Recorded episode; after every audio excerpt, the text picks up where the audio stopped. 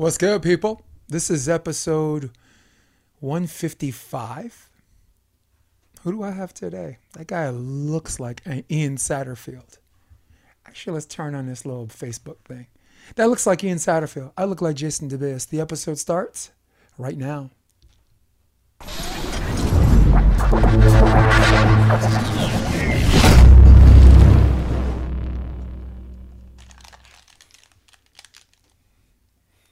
What's up, man? What's up, Ian? Thanks for having me, man. Stoked to be here. Hold up. You know, I can't do it that way. I can't just sneak through the front door. I got to kick the front door. You have asked, you have asked, and now you shall receive because for me, I've got to give the people, give the people what they want. Dun, dun, dun. This man is a Mira Costa standout and a Long Beach State University rock star, a main draw attraction. Not that he's attractive which is also true, but a main draw attraction. My man, Ian Satterfield. How's that? That's a better yo, and delivery. the crowd goes wild. oh, That's the Jason I know. That's the Jason. Yeah, you're like, go. what happened We're to this old dude, man? Hey, cameras come on, you get all tuning. Come on now. Yo, so before we got on camera, um, I guess in addition to a slew of things we were talking about, I'd like to work from present to past and then hit the rewind button. So right now, you got some international stuff coming up. Talk to me about what's coming up next. You got something on December 9th, but something else before that, right? Oh man, I got so much going on. Uh, I leave Sunday for three weeks. I'm going out to Florida, coaching a Better at Beach clinic for a week out in St. Pete. Flying straight from there to Austin for a pro event, four person event called No Scrubs at Moon Tower. No scrubs. Yeah, Yes. bunch of top AVP players are going to be there, not including myself, but I'll be there. Uh, no, I'm just kidding. Um, but no, honestly, the talent there, there's going to be some really sick ballers, so it's a great experience for everyone involved. If you're in the Austin area, definitely go check it out. Moon Tower Saloon, November 5th. Um, yeah, and then I'm going a couple days in Austin, training with my volleyball community friends out there, and then flying straight from there to the Cayman Islands, playing in a NORCECA event with Jake Arudia. Jersey Jake. Yep, yep. So yeah, we've been training together. It's funny. He and I hope you're cool with this tangent. Uh, he and I had both been playing with partners who were out of state for the majority of this summer season. Uh, so naturally, we both needed a partner to train with when we were here.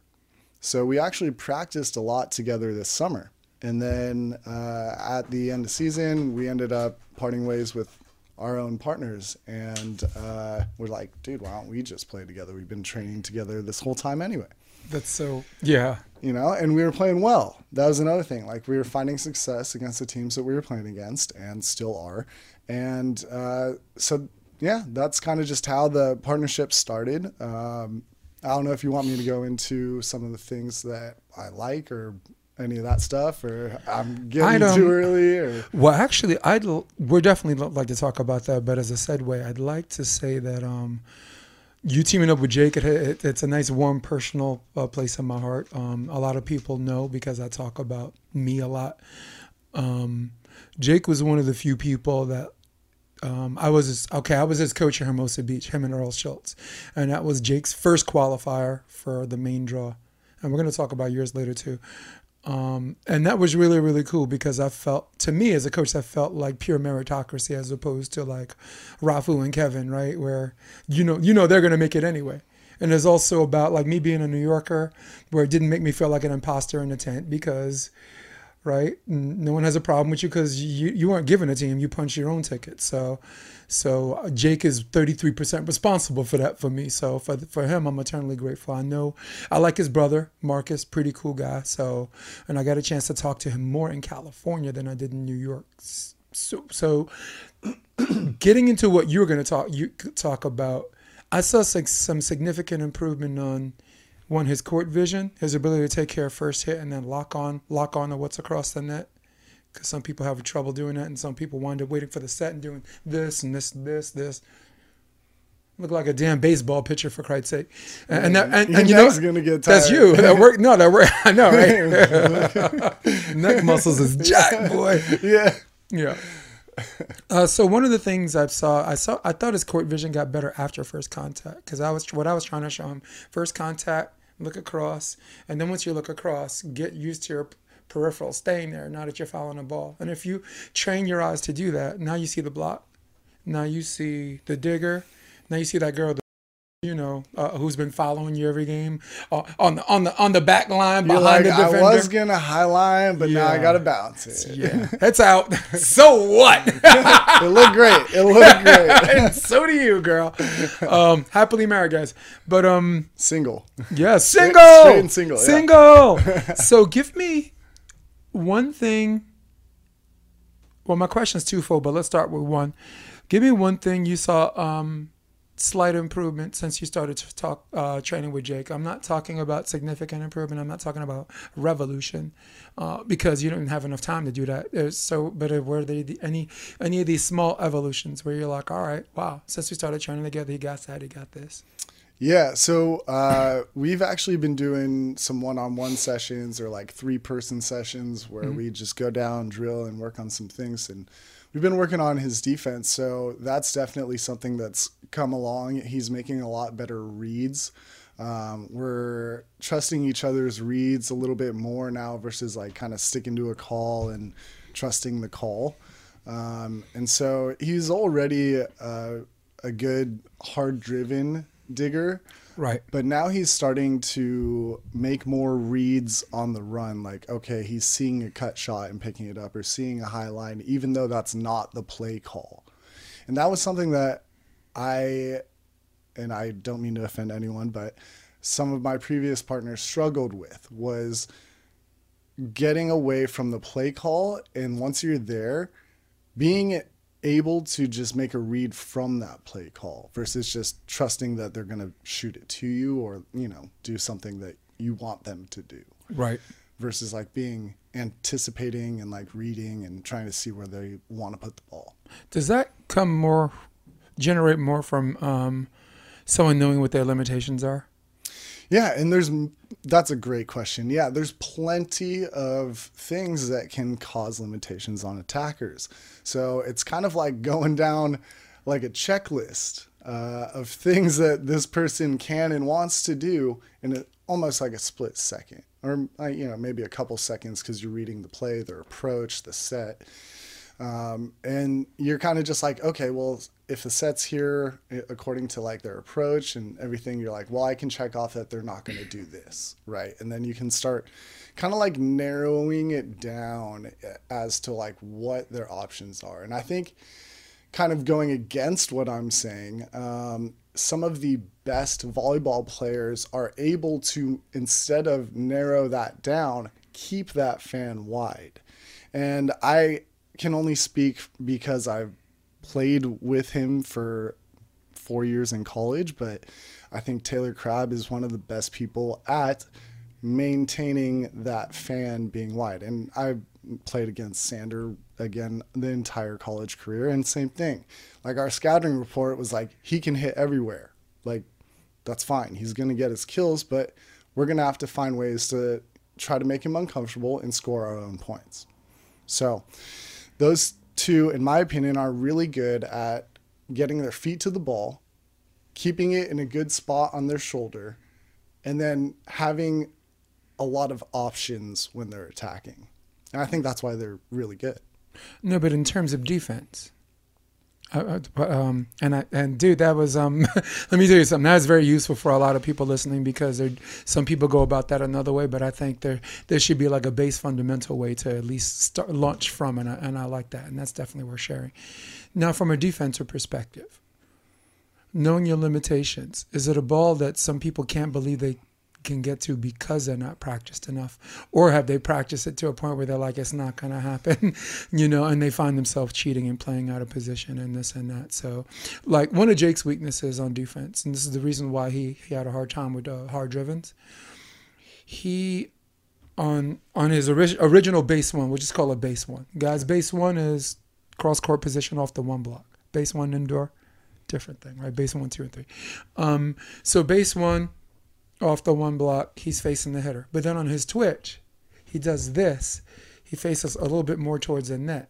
So now on the shots, his line of pursuit is only two dimensional. It's here where the cut can go past him or drop in where he'd have to make a second move. Or here, where the jumbo goes over or drops, where he'd have to make a second move or a third move. And Jake, at a certain level, Jake has been able to make two moves and still get away with it. But the higher the level you play, the more you're like, you know, this is gonna suck unless I fix this. Like we played the McKibbins uh, um, in the first round of the main draw, and Riley, Riley was on the sauce that day, man. Because not only did he, did he get digs, but it was it was it was Jake's worst game he's ever played in his life, you know. Um, but and I guess my question to you is, he's way too young to be saying he can't or can't do something. So does do you, do you think him not being able to pursue that was not being not him testing his limitations until this point? I'm not sure if I'm understanding your question properly. I'll give it a shot at answering it anyway. Uh, well, for me, uh, if I'm interpreting that question as like what was stopping him from getting that ball, um, there are still times that even in today's practice mm-hmm. where he's making the right read, but he kind of just stops. Right. And he knows it. And he say he says it out loud. He's like, ah, I just gotta go for the ball. I can't stop. Right. And this is not only something that he struggles with, but a lot of players struggle with. And and sometimes when I'm playing defense and those oh, I was I was going to get to you in a minute. Yeah, yeah. uh, there are moments where I do that too. But there are a few things that like my parents have told me. My both my parents played volleyball. Um, actually, both of them went to Long Beach State as well. They didn't force me to go there. Uh, I chose to go there. Sure, they, sure, they, sure they didn't force you to go there. Uh, so, um, but one thing that they talk about always is like just running through the ball. And they're like, dude, you used to do it indoor, right? You do a coach on one and the coach throws a tip. What do you do? Do you stop and like, no, you no, you literally you keep going go and then the you dive like a whole second half. Yes. Right. So they're like, don't stop short just to play the ball. They're like, just go through the ball. So that's maybe something that will help him and other players is that, you know, rather than stopping short just to like get there, think about it maybe not quite to the extreme, but like you can just imagine like indoor, you're going for a tip, like you're sprinting and then you're going through the ball. You don't stop at the sprint. So, or like even a pancake indoor. Yeah. It's also good for the sport to do that. Like one of my least favorite things is watching a men's game and maybe someone maybe someone to shoot line over like jumbo and then they gotta take one step and be like nah it's not gonna happen i'm like and i'm like boring yeah i said it was the camera boring you know and uh, um, this is why uh, honestly like women's women's we have we, look we're only allowed two teams in the olympics there's going to be like three or four disappointed teams that are not going to represent the us that are right really now. good yes yeah. we, that this, could all be there yeah. only brazil is in the same situation as us where there were two teams in, and I'm like, wait, where's what's her name? Wow, you can only only allow two teams, right? Marlon Sorum, good for you. I mean, you you don't even have a goddamn tan, you know. So, um, yeah. So, what about some of the things you thought he did well? Or, or is doing well? Yeah. Yeah. So, um, one of the biggest things for me that I look for in a partner who's a defender is someone who not only gets digs, but is able to transition out of them and score points in transition. Right. So that's something that I like about Jake, and this could be part of his uh, East Coast thing. Uh, but he plays with his hip on his shoulder. Yeah. And I like that. That helps. Um, so when he gets a dig in transition, he's looking to score. Mm. And I love that. Yeah. It's, it's almost like it's weird because when he's on and he gets a dig, you almost expect him to score. It's, I mean, at a higher level. Like you ever see Ahmed? When Ahmed gets a dig, or, or even Taylor, when Taylor gets a dig, fans, they're at the edge of their seat because they know they they have this anticipation of what's going to come next. They just don't know the how. They know the point's going to be scored. They're yeah. like, what's he going to do this time? You know, Ahmed there's no spoiler alert on that. He's not a shooter. He's a he's a killer. He's he's gonna bomb it somewhere. He's he's he's he on my, my list of defenders is one or one or one A. You know, maybe behind Christian or maybe even Lupo. But um, yeah. But what? So that's what you you like about Jake right now? Yeah, and here's and this might offend people, and I don't mean to, but uh, here's something that I believe is that he's never really had someone who could give him the set that he needed. No, So I can't think of one partner. Earl, And I I, mean, with mean with to, Earl- I no, but with offend people. no, but with Earl, be, Earl being the best one, that's that's no, But no, it's being real. like when I set him the ball, I'm like, dude, how can you not side out on this? Like you have like half the court open and like Yeah. you're not stressed. Like sometimes I'll set tight, but like for the most part, it's pretty good. So, you know, when his passing is decent, like we're in system a lot. And then it's like, well, what do they need to do? Serve me? And then like when my passing is good enough, like and I keep the ball in front of me, then I'm siding out. And then, Yeah. You know. So And Jake doesn't cut corners on setting technique either. Like I've seen him. There are some guys that they're they're flinging it this way because they have a great relationship with their partner. But I usually, I literally see Jake move his feet around, shoulders to the pole. You know. That is something that actually uh, is a great point that I forgot. Um, he bump setting is ridiculous. Like there's some plays that like I thought that oh maybe I passed it like high into the net and somehow he like gets his platform on it and it's like a great set with spin on it. I'm like Yeah. what the- oh sorry. It's all right. We're we're already in it. We're going to talk about gay defenders in addition to our language. But um, um, yeah, inside joke. But yeah, I, I, I think he gets that from indoor. You know, he's an he was an indoor starter at Rutgers University. They had pretty decent coaching out there. Um, I don't remember who his coach was, but I, I know Carl France was there a little bit. But talking about offending people, I didn't think Carl was a real coach back then. I think he's a real coach now. You know, he's he's a guy. He's a coach that knew X's and O's, but but not about. We we both know that it's not about that. Not I think that's what made your coach Alan Knipe um, so good. He's he's very good with personalities. He's he's very good with presenting players their options, right on missed plays. I, I really appreciate that guy. Yeah, he's great know. at a lot of things. Yeah, he is. So, I let's make a mental note for Alan Knipe because I want to finish with what, what with you. What's one of the things you've seen significant improvement improvement in your game? Like just not with Jake, but just the year 2022. You're like, okay, I think I got a little bit better with my serve to space, um, my constant pressure. Um, me being able to see the court after whatever, me being able to hold the pl- holding my platform in his dig, you know what what's something you saw? I know I'm talking. About. Bro, you language. answered it for Yeah. me. I, No, you only get to pick one. I was gonna say all three of those. Yeah. Uh, yeah. Um, I would honestly say just my vision, uh, attacking, and and we don't even have to say the whole year. We could say the last month, last two weeks, right? What was the difference, right? Versus like, oh, I'm gonna go up, either do a predetermined swing or try to just be super athletic and do something that they can't stop right? Swing high hands, whatever, right? Or listen to my partner's call. But as you start playing against higher level teams, you can't get away with that because they're reading and they're a lot better.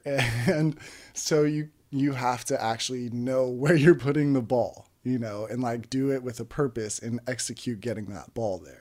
So for me, from the right side, as a right handed attacker, uh, that can be a lot of uh, difficulty for people trying to see the court, right? That ball is crossing your body. If you pass anywhere off the net, it's coming over your shoulder into your approach. yeah. Do you come in at an angle? Do you kick in? What do you do? Right? Excuse me, right? So for me, I've been playing around with different styles of approaches and just figuring out what's the best way that I can just literally keep the ball in front of me. You just see everything. Yeah, it's a win. See, I grew up having great coaches, and I'm putting a butt here, but the thing that I must have either forgotten or didn't understand, they would always tell me to reach high and swing deep. Great advice.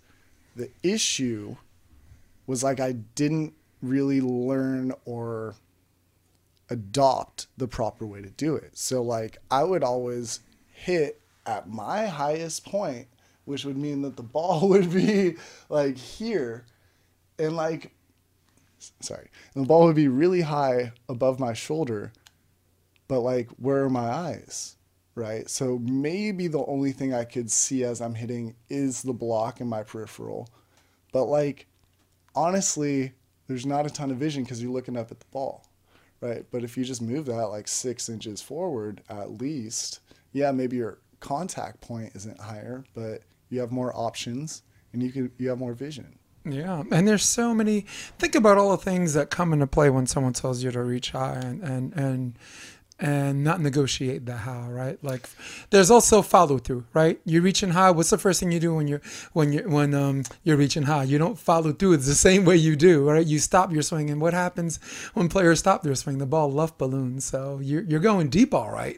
Dude, I'm a I'm a big fundamental coach guy. I've worked with some of the best coaches, in mm-hmm. my opinion, and uh, so maybe what I do now isn't what I coach because this information is only information that I've gotten the last three years. So I'm trying to change 15 years of habits, right? With new information and adopting it into my game without actually having it coached to me, which is interesting.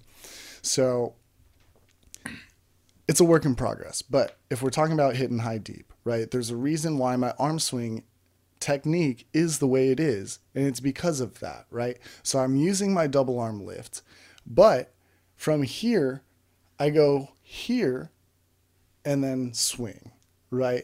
So if you think about it, I'm not really getting that elbow back, getting my upper body open, right? It's all like pec, lat, shoulder, hmm. like here right? Yeah, there might be like some like rotation. A little bit, yeah. yeah, but my hips aren't involved. I'll help your shoulder, yeah. yeah, heck yeah. Like I'm I'm lucky I got good genes. I've trained hard, whatever, like my shoulder's good.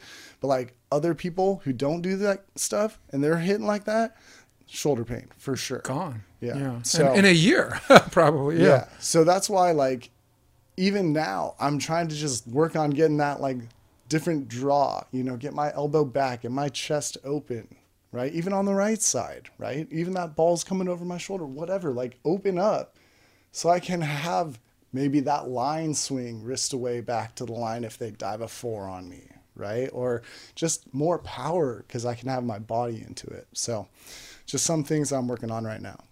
Yeah, I I certainly appreciate that, LJ. LJ Luciano on Facebook says getting technical today. I, am like, there's our dude, comment. I'm like the most. Yeah, I, I break it down. You know, just well, had great coaches. Some of the things I use as a teaching tool to get to where you are right now, because I coach. I've I coach and I'm coaching. Have coached and I'm coaching on all levels, juniors, um, club. Actually, my whole club has been in California. The extent of my coaching club experience has been all here because in Sounds in New amazing. York, no, because in New York the real coaches are actually the high school coaches. They they become assistants to teachers or whatever, and and the weird thing that is so weird because. Yeah, that's it's the opposite. Like Sachem High School, like some of these these schools in Long Island. I was at Hunter High School. Um, you know, some great coaches there, Mike Salick, Justin Stack. But what I used to teach my kids is have a visualization first, right? Let's say they want to hit cross court. I'm like, literally, before the play, look at that spot on the court, right? So now you see the spot on the court. Um, and when you jump, if it's there, take it. And then if it's not, now you're scanning. Now you're scanning split seam, now you're scanning inseam, or maybe just outright line. But and it's because people on the court move all the time, but does the spot stay the same? The answer is yes. So for, as a junior's teaching tool, to get to where you are, where you're just making inner decisions and letting your your um, not just your natural talent, but your your reach and your volleyball and IQ. Go ahead. Your court sense. Yes, your Spidey court sense. sense. Because yeah. now I don't have to look at it because I've got because you've looked at it so many times thousands of looks. thousands of reps. Yeah, that I know where it is based on where I am and yeah. where, where I hit the ball. Yeah. yeah, and I only brought that up because the people listening they they they might they have they may have no idea what what level we're talking about as far as these teaching tools are concerned. Yeah, well, I've been playing since I'm 12 and I'm 31. Yeah, I've been playing at a very high level my whole life. So, yeah, uh, maybe not on paper right now AVP I'm like top 10, but in my mind, no. But I'm and for you, no, but and for you, I say good for you. I'm, yeah, we're talking well, about what other people uh, can learn from from you that they may or may not be ready for. Right. Right. Do you and want a junior? Do you want a junior learning what you're what you're knowing now? Knowing it, yes. Steps. Yes. There's steps mm-hmm. because uh, I've learned because I've coached for over ten years as well. Um, I've learned that there's progressions. Some information you can give them, and is better actually to start them off. Like for indoor, I love angle passing even yeah. from a young age, but there's some things like hitting and stuff that they just maybe aren't strong enough because they're so young and like aren't coordinated enough to actually be able to go through the motion in a controlled setting and that's Right. fine so you have to try to adapt and figure out ways to still you know protect their shoulder and get them to hit the ball where you want it to go You coached for ten years. What did At you? Would you start coaching at six or something? Dude, i know i know i look young but yeah i've been coaching for a while yeah, me too. Uh, someone asked me how long you've been coaching. I went like this. I don't even count anymore It's I just went. I just went, and they just go, "Oh, that long." I just went.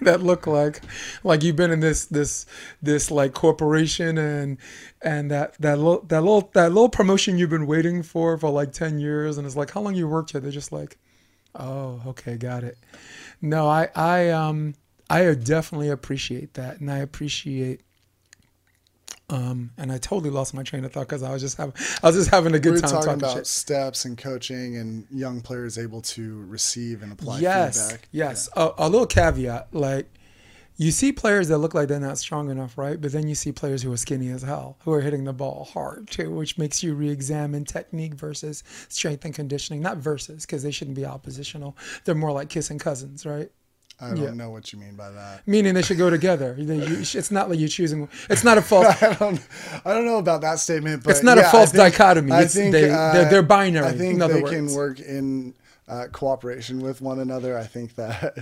he's like still trying to get over this kissing cousins thing yeah, it's weird. It's weirding me out. Uh, You're going, dude, you're going to Texas. You need you need to educate yourself, boy. bro, going to Austin. It's, it's Austin, like a yeah. little asterisk. Uh, so anyway, so yeah, I think um, a strong training background can work well with technique work. Yeah. Who are um who do you usually train with at, in Austin? bunch of people. Garrett Denny is the first person who usually uh, figures out a place to host me when I'm out there. So super cool. But we get out with Jarrell, Rafa, um, I love Rafa. Taylor Hughes, like we're just, I mean, Bobby Jones, like just the whole Austin community. You know, whoever's down to get out and get better, have some fun. You had me at Bobby Jones. He's so cool. Bobby, I met in New York. He was a model. Um, he was modeling in New York, and I met him. And um, came to Central Park, and I had karaoke night in the building that he had an apartment above. So he just came downstairs to see what all the noise is about, and it's like, "What are you doing here?" I'm like, "Dude, I sing. That's what I do." And he's like, "All right, I'm gonna sign." He signed up for the Humpty Dance or whatever. Yeah, so. he probably danced. Yeah, Yeah, but talk about a guy who found his mission statement and what he wants to do with his his life and how he can do it doing something that he loves and knows and like Project Serve. Yeah, I love it. Out in mean, the domain. I was actually literally doesn't that make you emotional? that shirt. I was wearing the Yeah. Project Serve shirt. I love it. Honestly, the best fitting shirt that I own. It's like a large, but like just fits me perfectly. Yeah. Anyway, wear it all the time. I'm doing a documentary called Club Coach, and he was one of my he was my stop in Austin. Sick. I I visited 13 different cities, and he was um, yeah.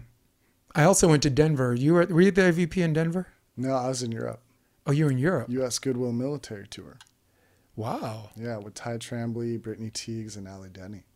That was awesome. it has to be. Do you know anything about it? Yes, I'm ex-military. Oh, I played on the All Army team. I tried out for that team. They flew me to Fort Benjamin Harris in a little 22 day training camp, and I made that team. So, sick. Yeah. Let's go. well, they they found first. Well, first military communities in Germany, where all the bases are, have a great conglomerate of volleyball players, predominantly guys from Ala Samoa, uh, um, Filipinos, uh, um, Guam. That's the biggest Guamanians I've ever seen in the, in the short, stricken country. And, you know, I ended up playing for a team called Darmstadt. And then I, then that's how the Army scouted me. And then from there, that's how our German team scouted me. So I ended up playing indoor, but I, I love it. I love, did you get, did you get to play any of the, any, any of those teams? You get to play the Air Force team or did you get to play, to play the Army team or? Great question. Uh, we only went to, no, I shouldn't say only. We primarily went to Army bases. Okay.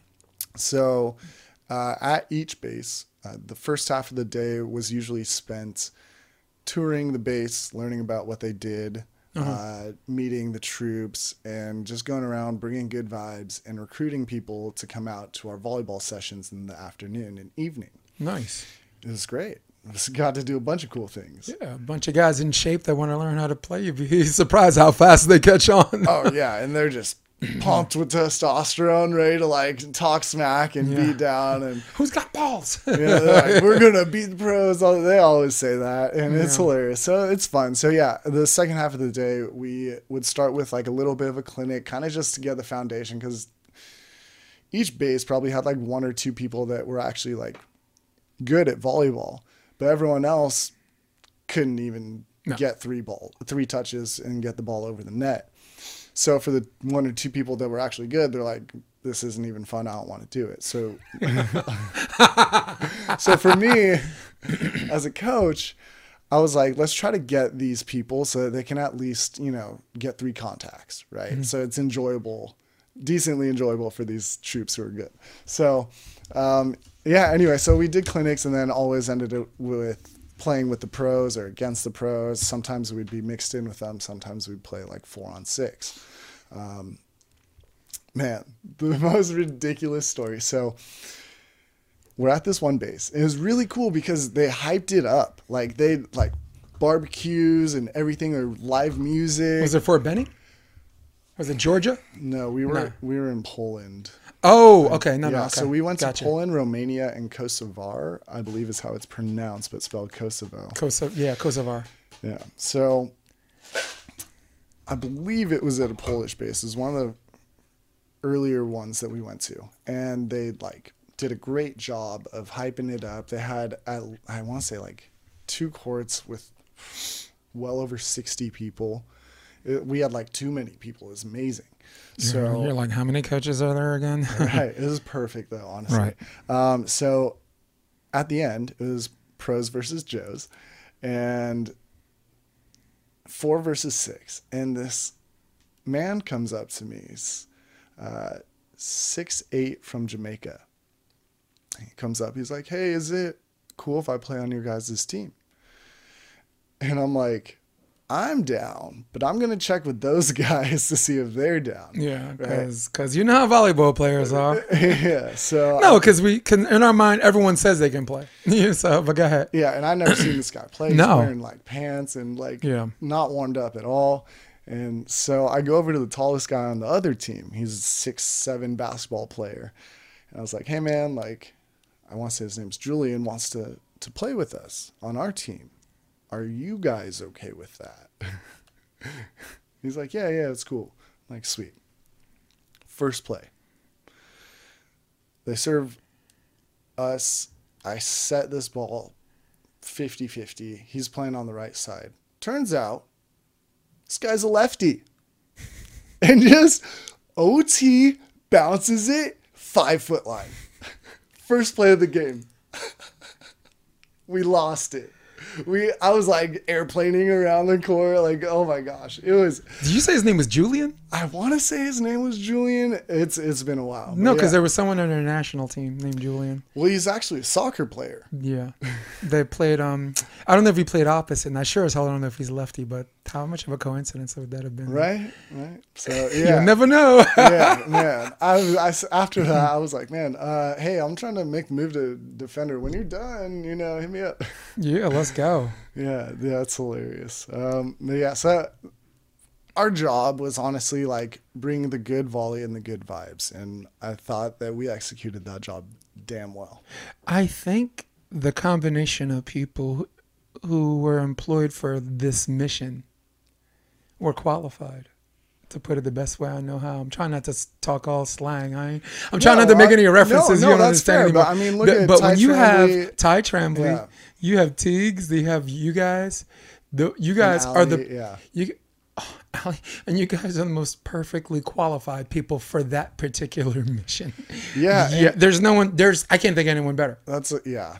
There's no one better. It was a blast. we have so many inside jokes from that trip. It's absurd. And the the people who hosted us and the guys like Brian who took us around, like it's just it was an incredible experience. Highly recommended to anyone. Uh, not only uh, do you get to make some money doing it, but it's like so rewarding. You know, like literally going over to Europe on like the border countries of Ukraine and literally just going to hype people up, like Yes. morale boosting. Like, There we go. And they're the guys that need it, and they're the guys like right there. It's nuts. So like, you know, you just feel great because you're like, dude, these guys were just. You walk into the rec room and they're just kind of like doing their thing or playing video games. You go, and you're like, yo, you guys want to play some volley? And they're just like, oh, I don't know, dude, I'm too cool. And then you're like, just come out, you'll be, you'll, you'll be fine. And then they come out and they just have a blast every time. They're like, oh my god, I had so much fun. Like, I'm so glad I did it. The three things that make the best soldier. This is um Oh, am I qualified? Yeah. Well, yeah, I am. Check the hardware behind you. I served. Okay, as as did every mem- uh, male member of my family. So the three things that make a good soldier: one, you have to have an escapism. You check that box. All right. You have to have these moments of where you can see a humorous side to the most dire of circumstances. That's why when you watch Band of Brothers, and like all the bombs were blowing up, they they they were laughing because it looked like the Fourth of July, and they're just like, you know, you you see like, you know, like this the rocket's red glare, a whole thing, and, you're like wowed by it, and then then you hear medic, and then you're back into reality, and the third thing, I did one, two, accept accept your fate. Like if you're in a situation, don't worry. You can't be out there worrying about the worst case scenario because you worrying about the worst case scenario. It increases the chances of happening, and it also increases the chance, chances of happening to somebody else. You're supposed to be, you doing your job, supposed to be consequential to what happens to them too. So, accepting your fate because fate doesn't really mean anything when you think about it. um, go ahead. I, I think that's a solid argument. I don't agree with it. Sure. And here's a corny reference to why. Do you are you familiar with Dwayne Johnson, the actor? Yeah. Yeah, The Rock. For those of you guys who don't know. Well, all the way back from University of Miami. Yeah, he won a national championship there for football. So he did a movie when I was growing up called Scorpion King. Have you seen it? Yep. So there's one scene that I'm I here for the girl in your head. go, go on, Ian. It's it's a it's a terribly great movie, and in it, it was his fate to to not do something, or else if he did it, he would die. right. Some some witch could see the future, and she tells him she's like, "Hey, like this is gonna happen." And then like the girl that loves him, "No, don't go, don't go, you're gonna die." He's like, "I make my own fate," Right. and that stuck with me since I ever saw that. Yeah. I agree with that to an extent that your fate should never determine what your goals are. Like if your if your goal is to win a tournament, no, if your ex- expectation is to win a tournament, really your goal is just is just doing your job and taking care of things, right? So goal goal and expectations are two different things. F- accepting you're you're already dead in, in a World War II situation makes you perform better as a soldier. I would agree with that 100%. That is a Yeah. beautiful statement. But I like what you said. Like, you can't look. Our whole lives, we have friends and people we don't know where people are telling you're never going to amount to anything. So I get what you're saying. We, you coach ten years, and I'm guessing the a lot of that is juniors because there's no way in hell the you know the, uh, a guy who's who's whose baby faces you they're just going to give a professional a college job to. So I'm sure you are the type of coach that probably looked a kid in the eye and said, "Don't let anybody tell you what you can and can't do." And I don't know how we stumbled on it at this, but I'm glad we did because this is this bears repeating. This bears parroting and echoing that sentiment. Because there are too many coaches out there that line up these kids against the wall. Okay, you're tall, you're going to do this. You're um, you want to be an outside hitter, forget it. You know, whatever and this and that. And that's not. I'm with you, and this is where I got to disagree with myself if that's where we were going uh, as far as cross reference is concerned. If a kid's five nine, an outside hitter's a five eleven or six feet, I will tell them you're undersized for the position. But if this is what you really want, if you want this bad enough, those are the those are the, those are the bleacher stairs. That's the box. you know, let's get to work. Find ways to score. Let's get to work Find because it, because when you think about it, at the end of the day, the people who win Bet Player of the Year or tournament MVPs are not are not the people who fit the stereotype of that position. No, look no further than the guy you played with, right? We didn't even make MPSF, and he got Player of the Year at six feet. Well, that's some good old boy there, but I think he probably deserved it. You know? It was like watching a man play amongst kids. Yeah. Yeah, he was. Um, that was that was. I watched a little bit of that, and, and it looked like he could do no wrong. It was fun. Yeah.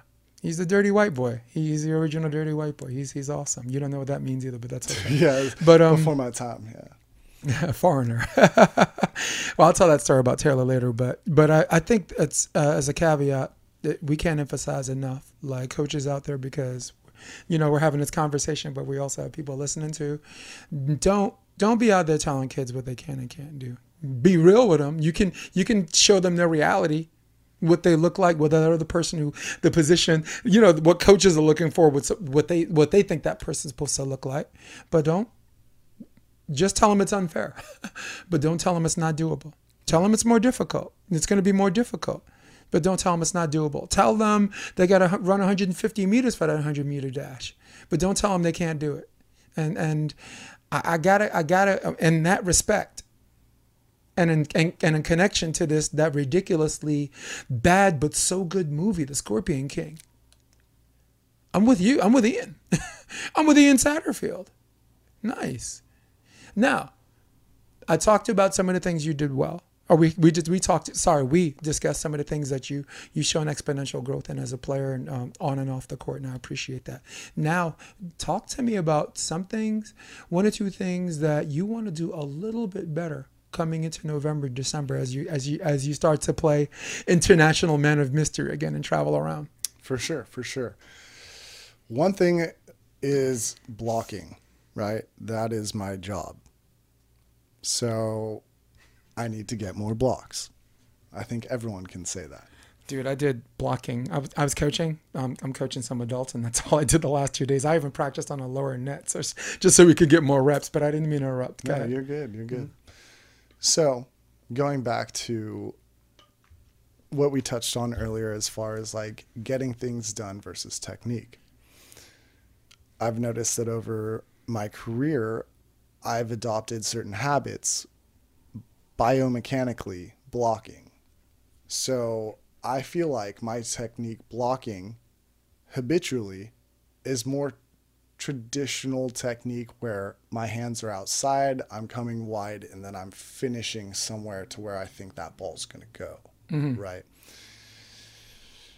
The issue with that is if that ball is not where I want it to go, now my arms are straight, and to move right, it takes more time and energy versus having more kind of relaxed, bent arms, and now you can react more, right? Another downside to that is if your hands aren't in front of your face early enough.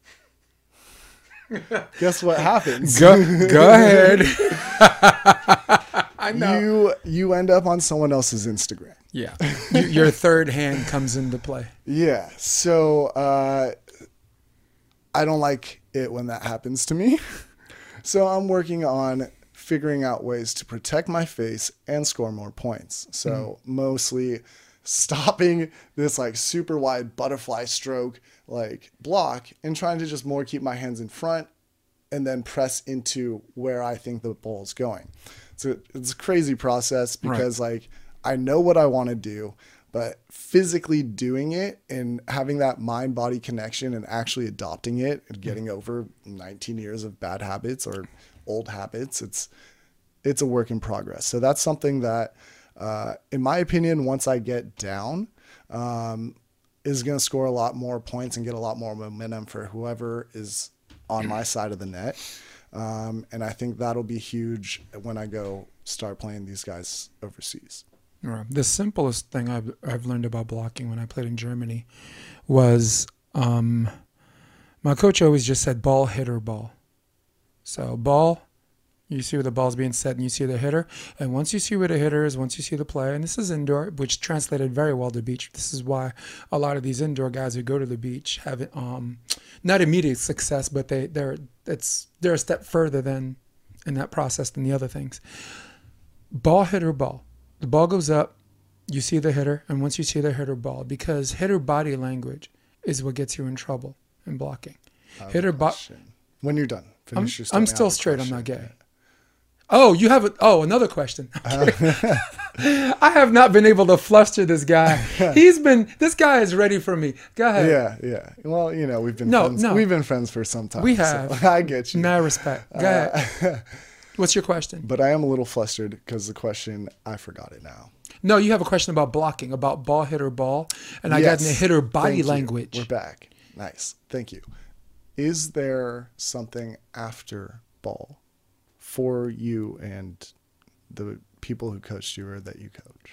Yes, um, videotape, scouting the hitter, knowing knowing knowing uh, hitters' tendencies, um, knowing when to play chess, uh, you know, and knowing when to play checkers. But if your ball hitter ball, your discipline and your responsibility, and discipline and responsibility is ten times more important on the beach.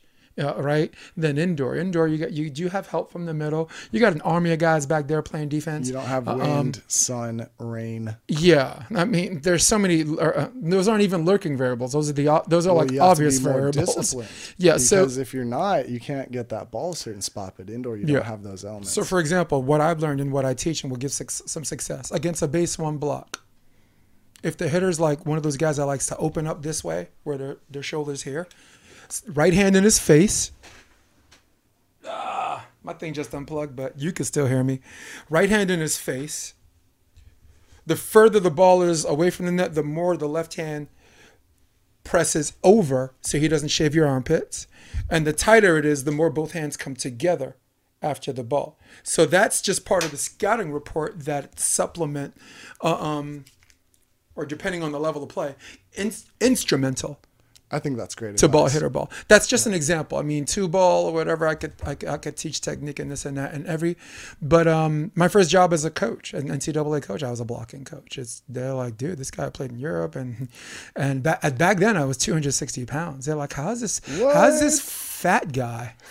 And and my New Yorkers who follow this, they're gonna be they're laughing right now because they've all been in that situation. How do they get blocked by this barrel bodied, skinny armed, chubby dude, man. Yeah, so but that's that's it. Ball you'll be surprised. It's and it's a practice technique that works in a game. This is why you see a lot of coaches um, hold the ball up and have people jump and grab and pull the ball back. You know, USA team is doing that in Hermosa Beach, and I, I personally saw them start doing it after they saw me because I'm two, I'm two courts away every, um, every morning, and I'm like, oh, cool, original Jose, no, but Jose Loyola, God bless that man's soul because he's a winner.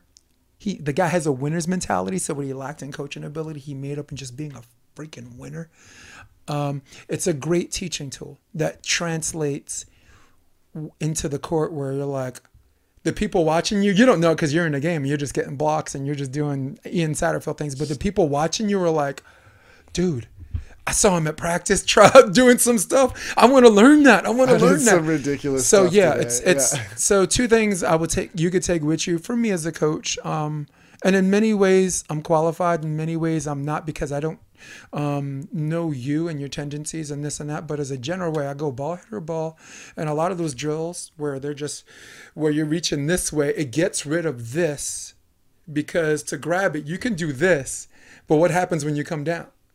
You you you're you're hitting the ball's hitting the tape, or you're hitting the tape on the way down. So this, boom, boom, snatch it up. Probably flies behind your head if you don't grip it wide enough. But but it's a great teaching tool, and I've been I've been teaching that, and it's helped it's helped people significantly. It's helped Earl, because Earl's always been one of those guys that can jump high, but Yeah. was but wasn't getting blocks. Right. Um, Kevin, he's got like T Rex arms. Kevin McColloch, he's got like arms like a T Rex. You know, so and we we worked out some things. Even though I, that that time I learned more from him. because when I, I moved here in 2016, I had to learn. I had to look. I'm indoor the beach. I got to learn from some people. So he invited me to Temecula, and him and Rafu, two hour training session. Played a little king at the end. You know Rob McLean. Rob McLean I came. do. Rob McLean came and and finished three and zero on King. I'm, I'm I don't mean to air people's laundry ah. because these games are supposed to be secret, but it's six years later, so I could I could I could spill the beans. So that's why they're playing so well in the AVP events. They're Yeah. pissed. Yes, we can't let this guy with the ponytail from Long Island, a afro ponytail. I got to show you the video. Actually, it's up on. I did highlights on YouTube. He would get an ace, and I'm like, oh, cool serve. Boom, second serve. Ooh, that had some movement on it. Whoom, third, four. Uh, the guy got like five aces out of seven serves, Wow. and and I was like, wow, I can actually win one game. Yeah, yeah, and that's a very good passing team too. Yeah. to score on. yeah, that, that's a team that they they um I think in Manhattan Beach they lost the first round, but they won four straight contenders bra- bracket matches. Yeah, I mean, Yeah. I played them in Seattle when they They beat them. Yeah. Mhm. Wait, you were there the playing I game? was the round to get in. Yeah, Oh. and we tried every serve and could not get them out of system. Right. And what do you do? Do you just do you just do you just cut your losses and try to block the person that that has the least amount of reach? Try to do something you're not doing already because what you're doing is not working. No. Nah. I mean, for those two, I don't. Anyone that beats them is just the better team because they don't. There's no. I don't see too many angles against Rafu. He's so experienced. He's so experienced, Ian. You know. So, speaking of experience, you're traveling. You're going to the Caymans. All right. Say hi to my say hi to my bank teller. Flirting after seeing after checking my account. Don't want to be saying that on YouTube. LOL to the bank ch- checking my account. Oh my bank teller flirting after checking my account. um, you've been to Lima. I have been to Lima. Was at the Pan Am Games. Yep, 2019. And your partner is the real international man of mystery. Say it with me. Mark, Mark Burik. Guys everywhere. I don't even know where he is right now. Dude, it's crazy. yeah. He could be upstairs with, with the parents right Oh now, outside of the studio. Talk to me about. Uh, let's just be be a little nostalgic. Talk about some of the fun things that you you land in Lima. It's this place where there's a whole where you're just big man amongst tiny people, right? Because Hermosa Beach, like a bunch of Ian Satterfields, y'all almost the same height, right? But you're in this place that loves volleyball, by the way. Lima is big on volleyball, dude. They I remember when I went there, they beat Cuba, uh, three sets to two. So, so talk to me about being in Lima uh, for the Pan Am Games. Talk about some of the- uh, it could be boring stuff too. Talk about some churches. talk about some artifacts. I was there for uh, Peru. I was in Peru for eleven days, but I, I want to talk about you. Now I want to talk about me. I want to talk about you. Yeah. So I think most people might be interested in what happens in the village. Right? Like for me, I always thought that the Olympic Village was such a cool concept. You get to go mingle with the best athletes from their countries. no doubt. Oh, So we weren't sectioned off into like a little volleyball corner. In fact, they had a brand new campus that they had just built for the Pan American Games. And it was a bunch of like high rise living spaces. And so we shared a suite with the, I believe, the rugby sevens team, who I think they took third. Bunch of cool dudes. Dude. They're studs. Like rugby. Oh my gosh. Yeah. But anyway, I flew on some of the flights with them, all homies. Um, but yeah, so that's like one of the cool things, right? Like you're literally like with these other athletes that are super cool who are doing the same thing you're doing. Uh, you're in the village, you have dining hall 24 hours a day, you have laundry service, you have physios who, you know, if you have something going on with your body, they're tending to you. And while you're getting worked on with physios, you're just meeting more athletes. And it's just such a rad experience. And then you have uh, these pins, you know. Uh, so we were sponsored by Nike both times I went to the Pan Am Games. And so we got a Nike package and free Oakleys, everything Team USA. So, I mean, like unreal, dude, unreal. On top of what USA Beach gave us, right? Like, so fortunate, so grateful. But anyway, so you get these things and you also get these pins.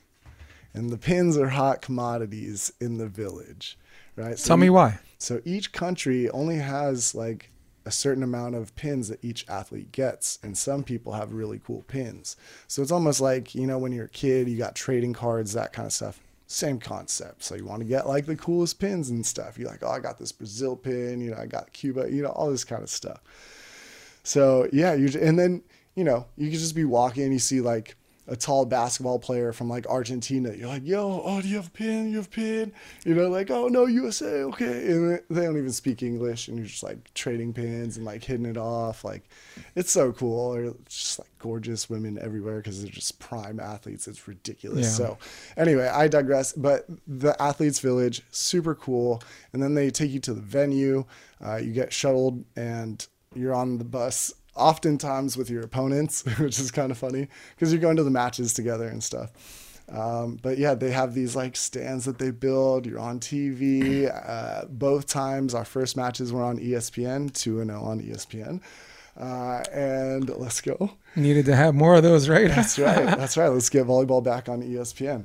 So, uh, yeah, you play in these stadiums sold out most of the time. Depends on, I think, I can't remember how much Peru was, but Toronto in 2015, I f- feel like was a 5,000 person crowd, sold out the whole time, like just rowdy, good weather in the summer in Toronto is amazing. They're both amazing. So I think, you know, having the village, uh, that was like one of the coolest things to be a part of, besides like, you know, obviously representing your country in the second biggest sporting event in the world. So Yeah, Toronto's also big on Chinese nine-man too. They have a good team. I, I forgot the name of the team, and I've, I'm only I only keep bringing it up because I um I don't know like New York, New Jersey has like a big crew called Strangers, and when they brought it out to California, it was the first time they did it indoor because they usually do it in the parking lot somewhere, you know, in Chinatown, concrete, concrete, hardtop. Oh yeah, I'm So- familiar with it. So they yeah. did in 2016. They did it in American Sports Center. right. Yeah. I, I recall that. and Connex, Connex from San Francisco, um, I think played the team from uh, um, Toronto. Um, the name escapes me, but yeah, Peru. Peru sounds like fun and just the fellowship and the attitude And the and, food. yeah. You've oh, been to Lima? yeah. Man, I mean, so I don't know if you guys know this, but from what I understand, ceviche or ceviche is Mm-hmm. from Peru. Right. The stuff they have out there, obviously the best I've ever had. Incredible. And they have like this yellow, kind of like curry sauce that they put on their like chicken and rice. It's not really curry, but like, Who cares what it is? It tastes good. yeah, the food out in Lima, oh, amazing. Do you ever have guinea pig? Heck no, but Mark did. Mark is like, I'll try anything once. Mark and I have eaten a lot of really gross things. Uh, I could not do the guinea pig. Yeah. I did the guinea pig, um, and I was just And like, was? I was just like, just call it chicken. Just call it chicken. Just call it chicken. Um, you know, um, Scale one to ten, how was it? it was normal. It wasn't bad or good. It was just, it was Kinda like rabbit. It was like rabbit. Five. I'll go five. five. I mean, I'm I'm a. I'm still a Super fickle, mid. I'm Super still a mid. fickle, pink, picky New Yorker, right? So, no, but I was there um, for an academic trip with Duke University. There were some people that wanted to take a look at some artifacts. So we we for 11 days we hit up like six different cities in Peru. So we started with Lima, then we hit Cusco, then we hit uh, Puno, then of course Machu Picchu was the the big attraction there, and finished with Lake Titicaca. Titi, um, I hope I don't get flagged for this, man. Titi, Titicaca is a place. It's a city in Peru. So I'm not I'm not trying to get flagged for no profane language or no nonsense. Lake Titicaca is this place where people build they make their islands out of straw. And they they build enough straw where it floats and then they build houses on top of these floating straw things. And they continue to keep and to maintain their house, they keep throwing straw. so the only way to get food or whatever, and you know, there's a guy that rides a boat, you know, sells Oreo cookies and this and that. it was just, I'm, t- I'm telling you, I went straight up deep country. Not like, look, Lima, like you said, there's the village and this and that, but I'm telling you, dude, I went straight up country. So I definitely at some point had, uh, you know, that was included, but not limited to, to at least trying guinea pig. But um, Machu Picchu was awesome, dude. Like, if you're not into, if it's not your thing to like look at rocks that are a thousand years old and, and be delighted by that, you can still get something out of it because it's not just rocks. It's how um, something was built. It's about construction. Go ahead. You got it? It's about, oh my God, you definitely got it. It's about like, um, you can get a lot out, out of it aesthetically instead of being like this historian and, and appreciating it for what it's really, wink, wink, supposed to be worth. So, man, I'm so glad you came prepared. That bottle behind you is empty, so there's nothing I could do. There's a bo- bottle bottle over there, and that's that's a Mark Fornicari thing. Oh my gosh. Yeah, I bring my uh, gallon with me everywhere. But yeah, no, I think also, isn't it quite a hike to get to Machu Picchu? So, you know, you can burn some calories doing that. And, you know, the air is fresh. Yes. You know, living in LA, we got so much air pollution that you, know, you go to Machu Picchu, you get a little workout, get some fresh air, you know. nice little day in Peru. Felt like William Wallace climbing up that thing from Braveheart, just kind of, you know, trying to find the Highlanders who are ready, who are ready to pick a fate, pick a fate. I'm here good to pick. I'm here to pick a fate. I'm I'm terrible at accents. Well, didn't get all dressed Don't up. Didn't get it. all dressed up for nothing. Sound like Lev. Yeah. yeah, I could do that if, if I listen to them long enough. Because my degree's in theater, so what they you take a year of voice and speech, and I ended up taking three, just understanding language and uh, voice, speech, and practicum, which if if you learn enough, you know how to do how to tongue manipulation, and then if you listen enough and you imitate the sound, you can be that person. That's wild. I went to a whole party with an English accent. Everyone thought I was from England. I went to like this this this party and and they had karaoke. They had a karaoke machine in this party in New York. with and- an accent. well, no, because the thing about British singers is their accent is American, So did you sing with an American accent? of course. Like Phil Collins in in the air tonight. You don't think that's a Brit singing that. Right. You think that's uh, some schmuck from Miami, Florida, who did it for Miami Vice. you know, the movie or the television show, right? Because they're not they're not like if you oh, don't worry, I'll think I'll never forget. No, I'll never. They're like I'll never forget. It was the first time, the last time we ever met. None of that sounds uh, um, UK. Right. right. yeah. And yes, I learned different cities like Sheffield. I learned, um, you know, Jama- I, I got a pretty good Jamaican accent, but, and at some point I'll do it. I'm just mad about my broken shades. You got you got to put your hands in front of your face, dude. Yeah. I'm on a ladder.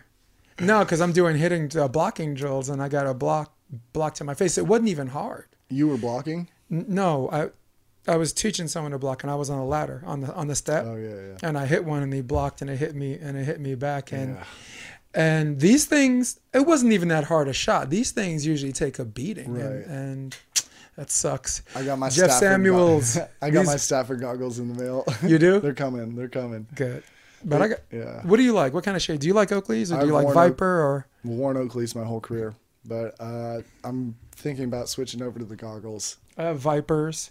I have these too. These are Revos. These are awesome, dude. These are Oh, these are awesome just for coaching. Yeah, no, I look in every pair of shades. I'm like, Shush. I'm here to see Sarah Connor. I am a friend of hers. I'll be back.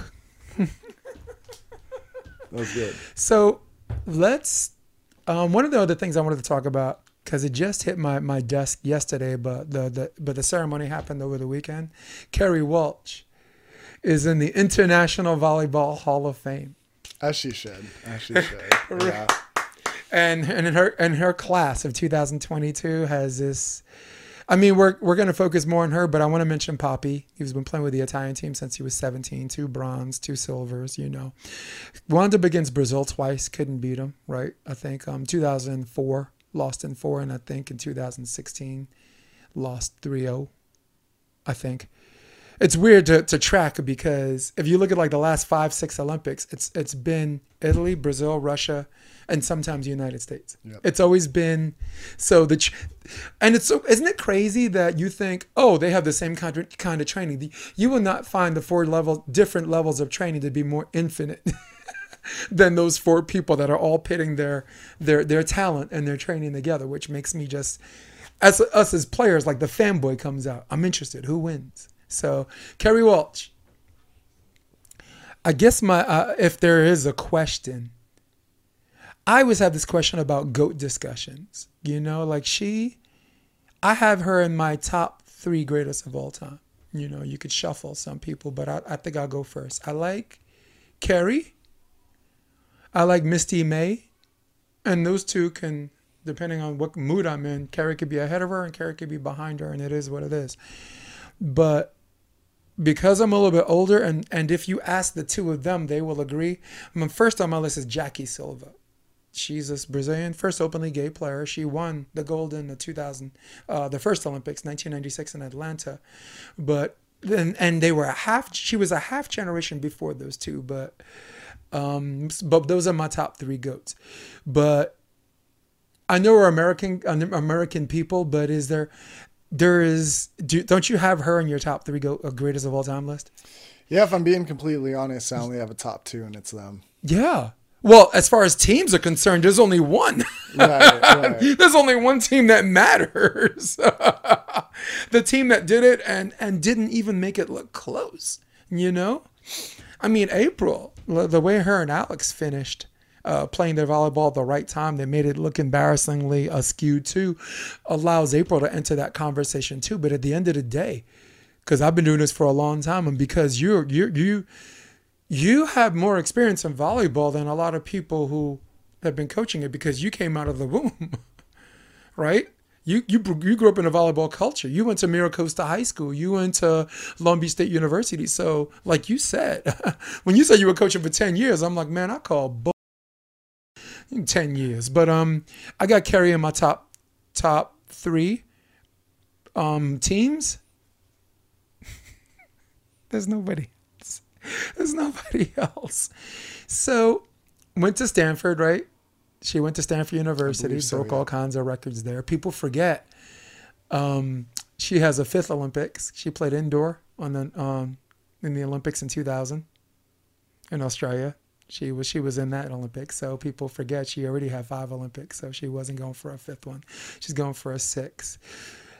Growing up and watching her play, I want you to say one or two nice things about about her.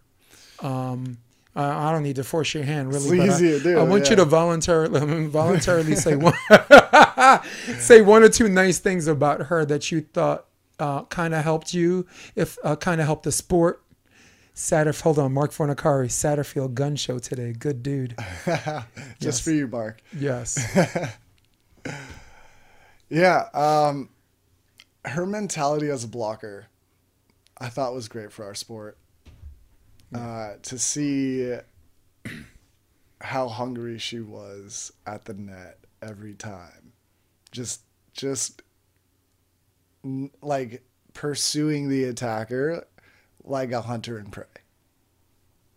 Yeah, you felt comfortable with her because it wasn't just a technique thing. It was a ruthless aggression where if you beat her on the block, it was it seemed like it was personal.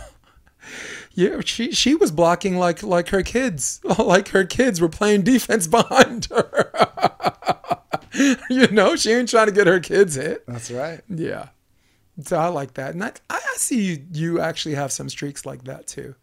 You know, and and I think for Kerri, like you said, I think whatever gets you into that mentality is only gonna help you um, if you guys share that same personality because to some people that's not sustainable for a whole tournament. They're, she's a rare animal because that that kind of high, uh, where there's a high, right?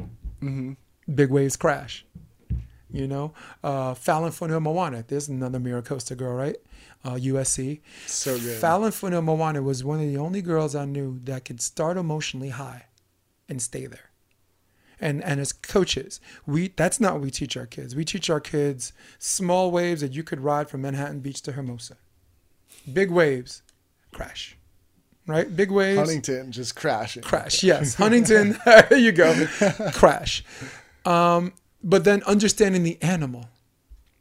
Because Fallon's a kind. We want to take her to the lab, and we just want to dissect her, and we want to experiment on her, and we want to understand how why that works for her. And and I would, again, the reason why I don't tell everybody to be like Kerri is because I don't know if everybody has that same personality and that same mentality. And and they don't necessarily have to have that personality and mentality to enjoy a, a level of success too. I'm just impressed that she found a way to be high, stay high, mm-hmm. and never crash. That's my take for her on from the neck up from the muscles on the neck up. It's like, you don't even know her, are you saying? And I'm like, this is what we do, Ian. Right? How do I know? this is what we do, yeah. right? yeah, listen, everyone talks about scientific studies and, and um, biomechanics and how your body's supposed to work. But I will say this, there is no better, there is no better scientist for volleyball than the coach. Why? Because we've been in the lab the whole time We've been in the lab and witnessed with our own two eyes what works and what doesn't. I remember Dane Dane was on the podcast talking about, oh, throw one crap to a wall and see what sticks. I said, exactly. Yep. You make it sound unsavory, Dane. exactly. You can make it sound a little better. It's like spaghetti, Yes. seeing if it's al dente. But you know, a re- regular, I guess. just throw the mud on the wall, see if it sticks. There's my accent for you. I heard of my cousin Vinny flashback. That's why. He's like, "What'd you have for breakfast?" Like eggs and grits.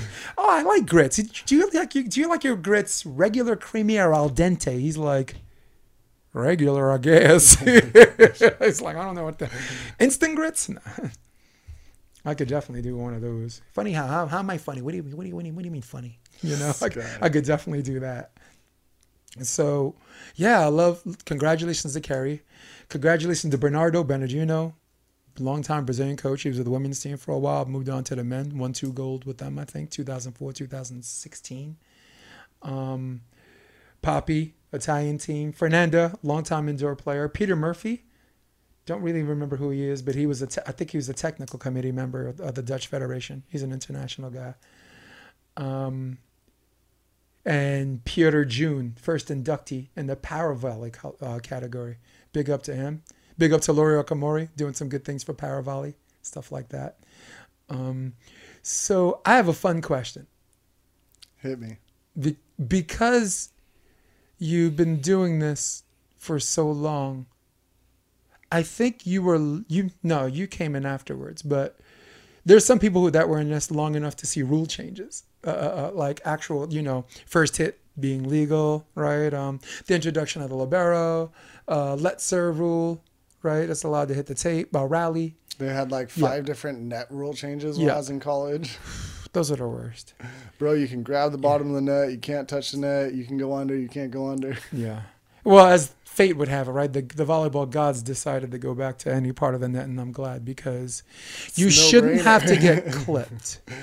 Why are you touching the net? I It's of mean, you got your guy, I got clipped. They're carrying him out on the stretcher, and the rest like, I got bad news. Your player's out for the game. What's the good news? You got the call. Oh my gosh. That's not what you should. That's but that right? You we agree. That's not what you should be. Should should have to do to get the call. Player safety. Yeah. Yeah. Like So a lot of times when it's tight, I just I'm like, yeah. Yeah. So let's start a, actually a 60 second countdown clock. Uh oh. Uh, In the hot seat. Let's see if it pops up. There it is. There's our 60 seconds. It's on the screen. All right. Give me one or two, two, two rules that you would like to see either change back or change to. You, the floor is yours. Easy. Let serves. Treat them like tennis. Number two. Hand setting. If it has spin, it's a double, unless it's top spin or back spin.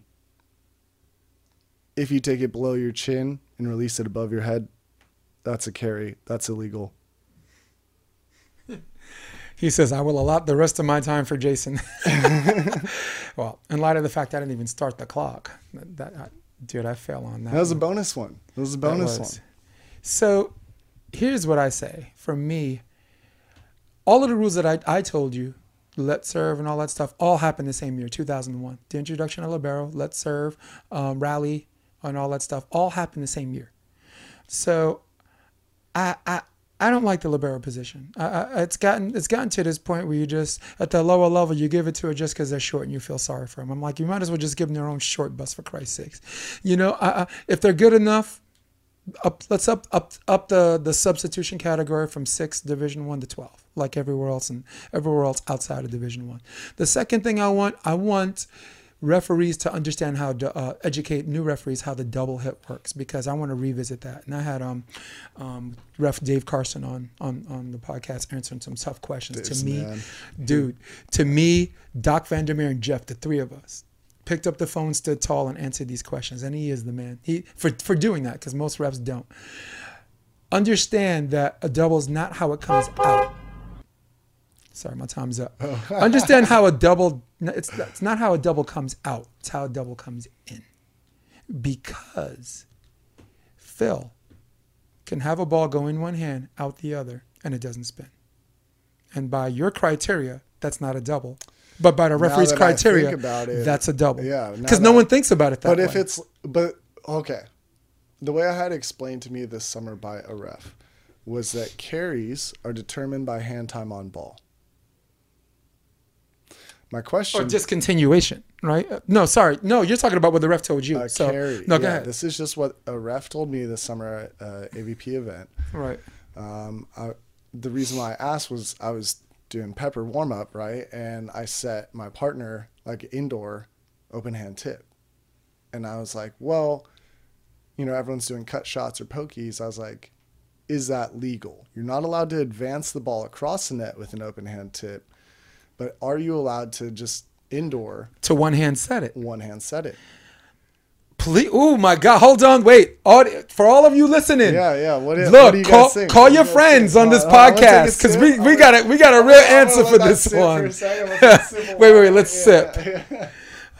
What the hell? You just you you caught me by surprise because this is a question. This is what I guys. This is what we paid our money for. We got to get an answer to this. What do you think?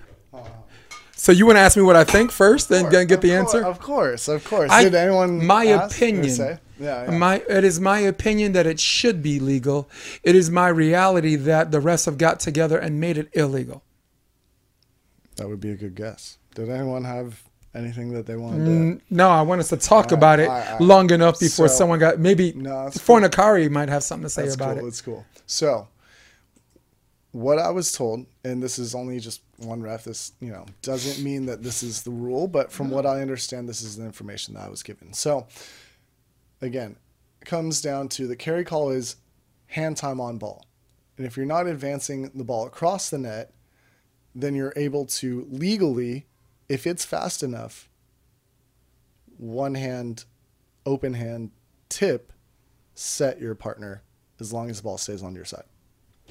And that's what i believe should be the rule. Yeah. I, I believe look i have a big secret for you. Like remember the whole double uh, uh, double hit double contact being legal uh, for indoor? People were complaining like uh, overhead sets were never legal until then. And i'm like no you're wrong. Overhead sets were legal. They were perfectly legal. You just weren't allowed to double them and you weren't allowed to carry them Mm-hmm. so before 2001 everyone thought you, oh it was forearms only. That is demonstrably false. Under the rules under volleyball rules in pictures and under volleyball rules in videos that show you pictures. So the here's what happened. The refs got together and decided we're going to call something. Because in tournaments where players have to ref each other, we want to let them off the hook of having to make calls. CBVA, redirect was illegal because CBVA, most of the people that ref their games in their pool are each other. So they wrote it in their rule book. We're not doing it. We did away with it.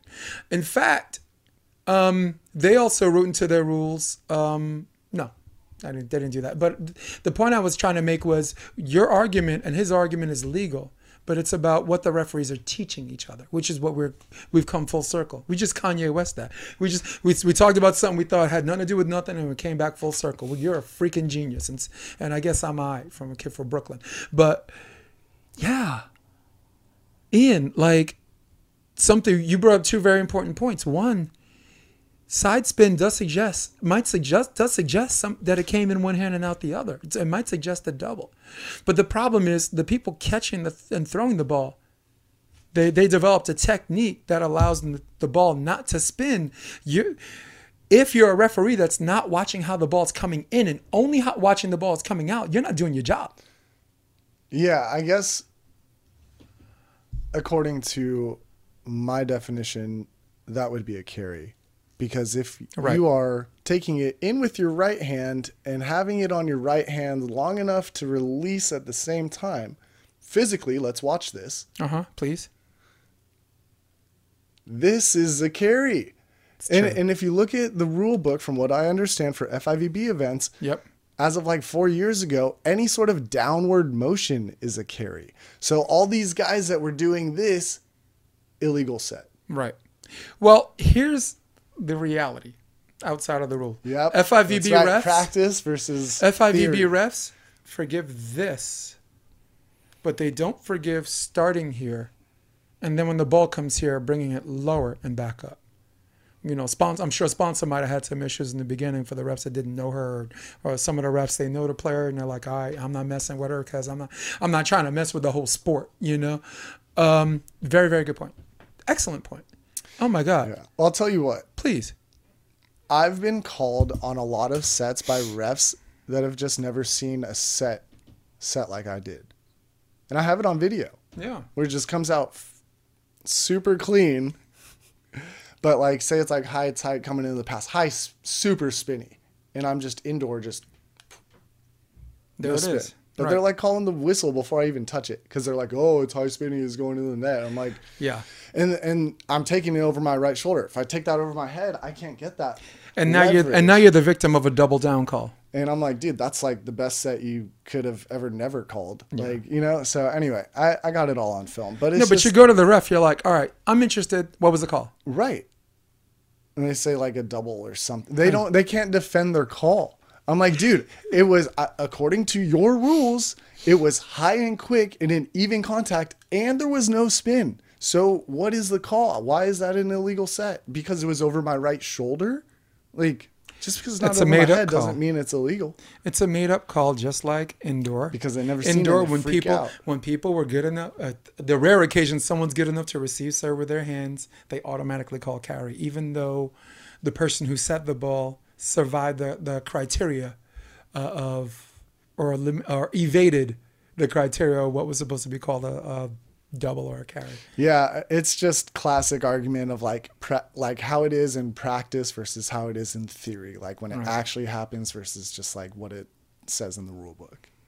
But as I think, as long as they stay to how it comes in and not how it comes out, it's at least a start. And and if they could agree on that, they can go. And again, I'm glad your guy was able to talk to you about it in private. I'm glad um, previous podcast, I I almost got like 10,000 views because because we called him. It was before Manhattan Beach, and he was still setting up. And he picks up his phone, and I'm like, "Hey, you're on the air because Doc." It was Doc Van. I'm gonna blame everything on Doc Vandermeer, because when in doubt, he's he's he's so he's so cute. You know, you can't get mad at him. If it's my fault, you want to cancel me, but him you can't cancel. Doc Vandermeer. So him, me, and Jeff in this room, put him on, put him on speaker, and he answered these really really tough questions. And you know, hope he does well. He's at University of New Hampshire. He's got their men's team out there. Oh, Dave- sweet. Da- Da- uh, W. Dave Carson, and we know him. Big, always that big, that Tim Robbins type smile from Shawshank Redemption, like he knows something you don't. but if you stay with him, you'll find out. so, sixty second question. Give me We're three venues. You are on the clock again. Give me three venues that you um, enjoyed being at domestically or the world. Go. Number one, Manhattan Beach, because I'm from there and it's just the best. Uh, the the stadium is incredible. The weather for the time of year for AVP is always the best. It's in August, and that's also like my birthday. Uh, super biased opinion. Number two, man, I loved playing in New Zealand at Mount Maunganui, just having you know the beach courts right there, just some mountain scenery. It is awesome. New Zealand's incredible. Um, and another one outside of the U.S. It's tough. It's tough because I don't want to like put one over the other. Um, I played in the Australian Beach Tour finals with Dave McKenzie. Uh, they had like a 5,000 crowd sold out uh, stadium that was super cool.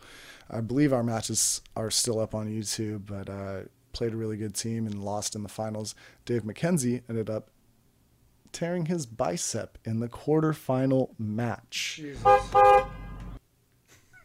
I, I always get so thrown off. I go on these like long, long No, stories. no, I no. Just bicep, turn bicep. You have to finish at least a sentence. Well, the minute's out. We can't tell. But in the debate, you get to finish. A, even in a debate, even in a presidential hanging, debate, you get to hanging, know, finish. You got to come back for part two. Uh, no, Maybe. so- part three. So anyway, so yeah, we're playing these hometown heroes, these Australian beach tour uh, champions. It won like three Australian tour events, right? Playing them in the last match of day one, quarterfinal match, like evening match. All along the walls uh, were this is Australia Manly Beach incredible. there's locals just lined up all along the wall, just heckling us and just like watching the match. Randy Stoklos just happened to be there because he was like doing a surf trip. And he just- Rolo Vincent. you know, and he's like just hopping into the event and doing commentary and stuff, like just because he was around. Yeah, it's so cool. Um, and so he was watching our match, and and I want to say is halfway through the second set, uh, there was a ball that the defender just absolutely waffled, like spatched it so hard past me angle. He was doing your classic one defense in the seam. He goes like this, and it just nails him right here. And after the play, he was like, oh.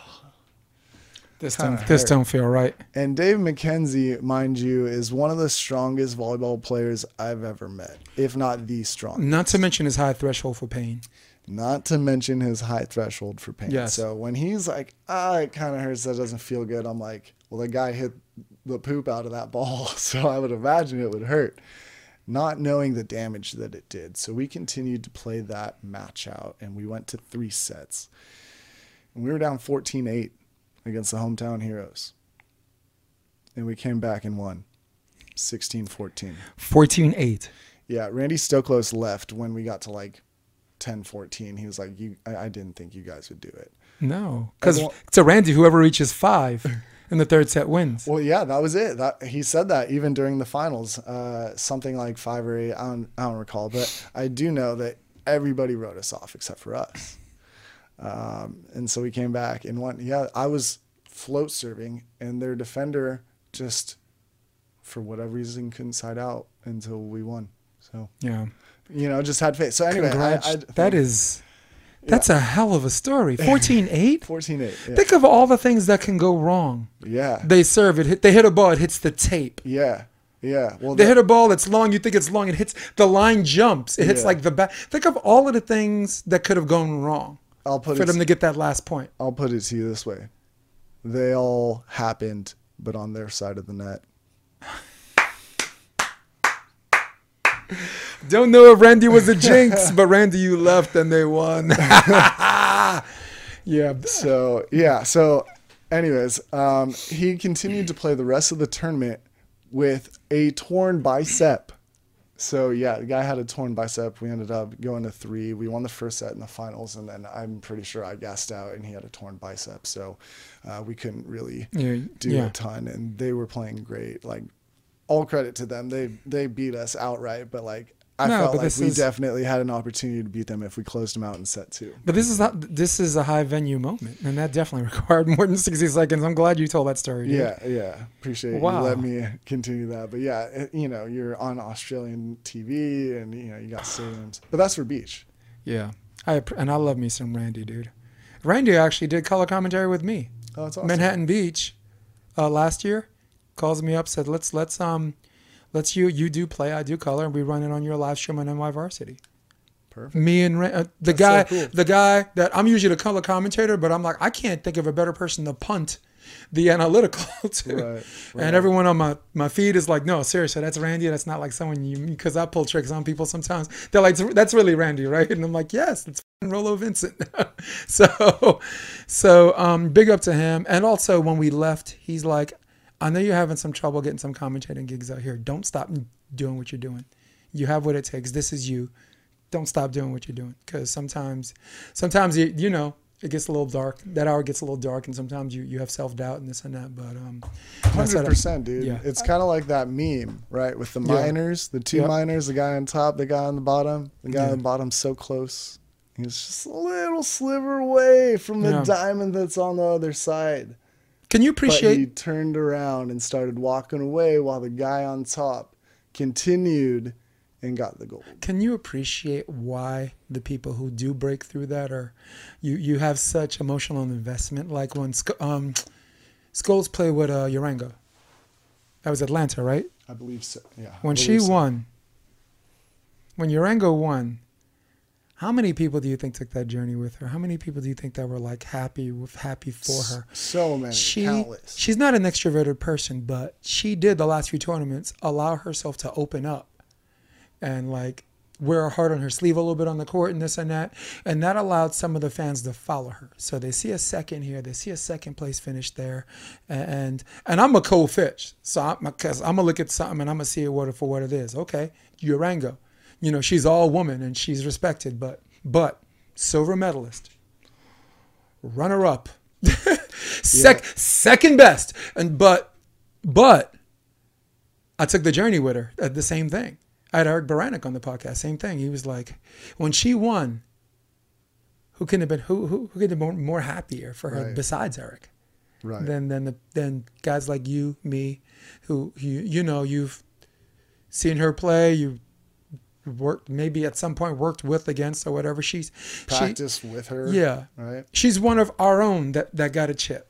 You know what I'm saying? And I feel for right. You know, yeah. she's been so good for so long. You know, and that just goes back to your point. You know, she kept with it and mm-hmm. got the gold. Yeah. And I, I hated to sound cold about that, but I was like Ric Flair, woo, runner up, silver medalist, second best. Not anymore.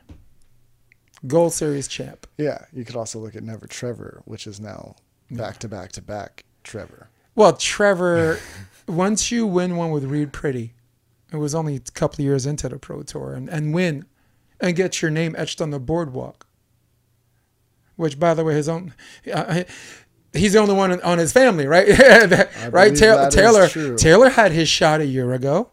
Uh, a year before. No, I mean, witnessed no, no, no. him front row when I was in the back. It was against Phil and Nick, right? He got the dig, and and man, his eyes got big, and he hit it, and there was no one within 15 feet playing defense against it, and it went out, and and like and there was a part about the you, win. the energy left you because you're for like Phil saw that and's like, I got to get serious and win. when because you didn't didn't you in your heart of hearts thought that was it? I thought it was it. Yeah, seal the deal, and then yeah, just just out oh, it was it was hard to watch. Yeah. So, to, but and here's Trevor.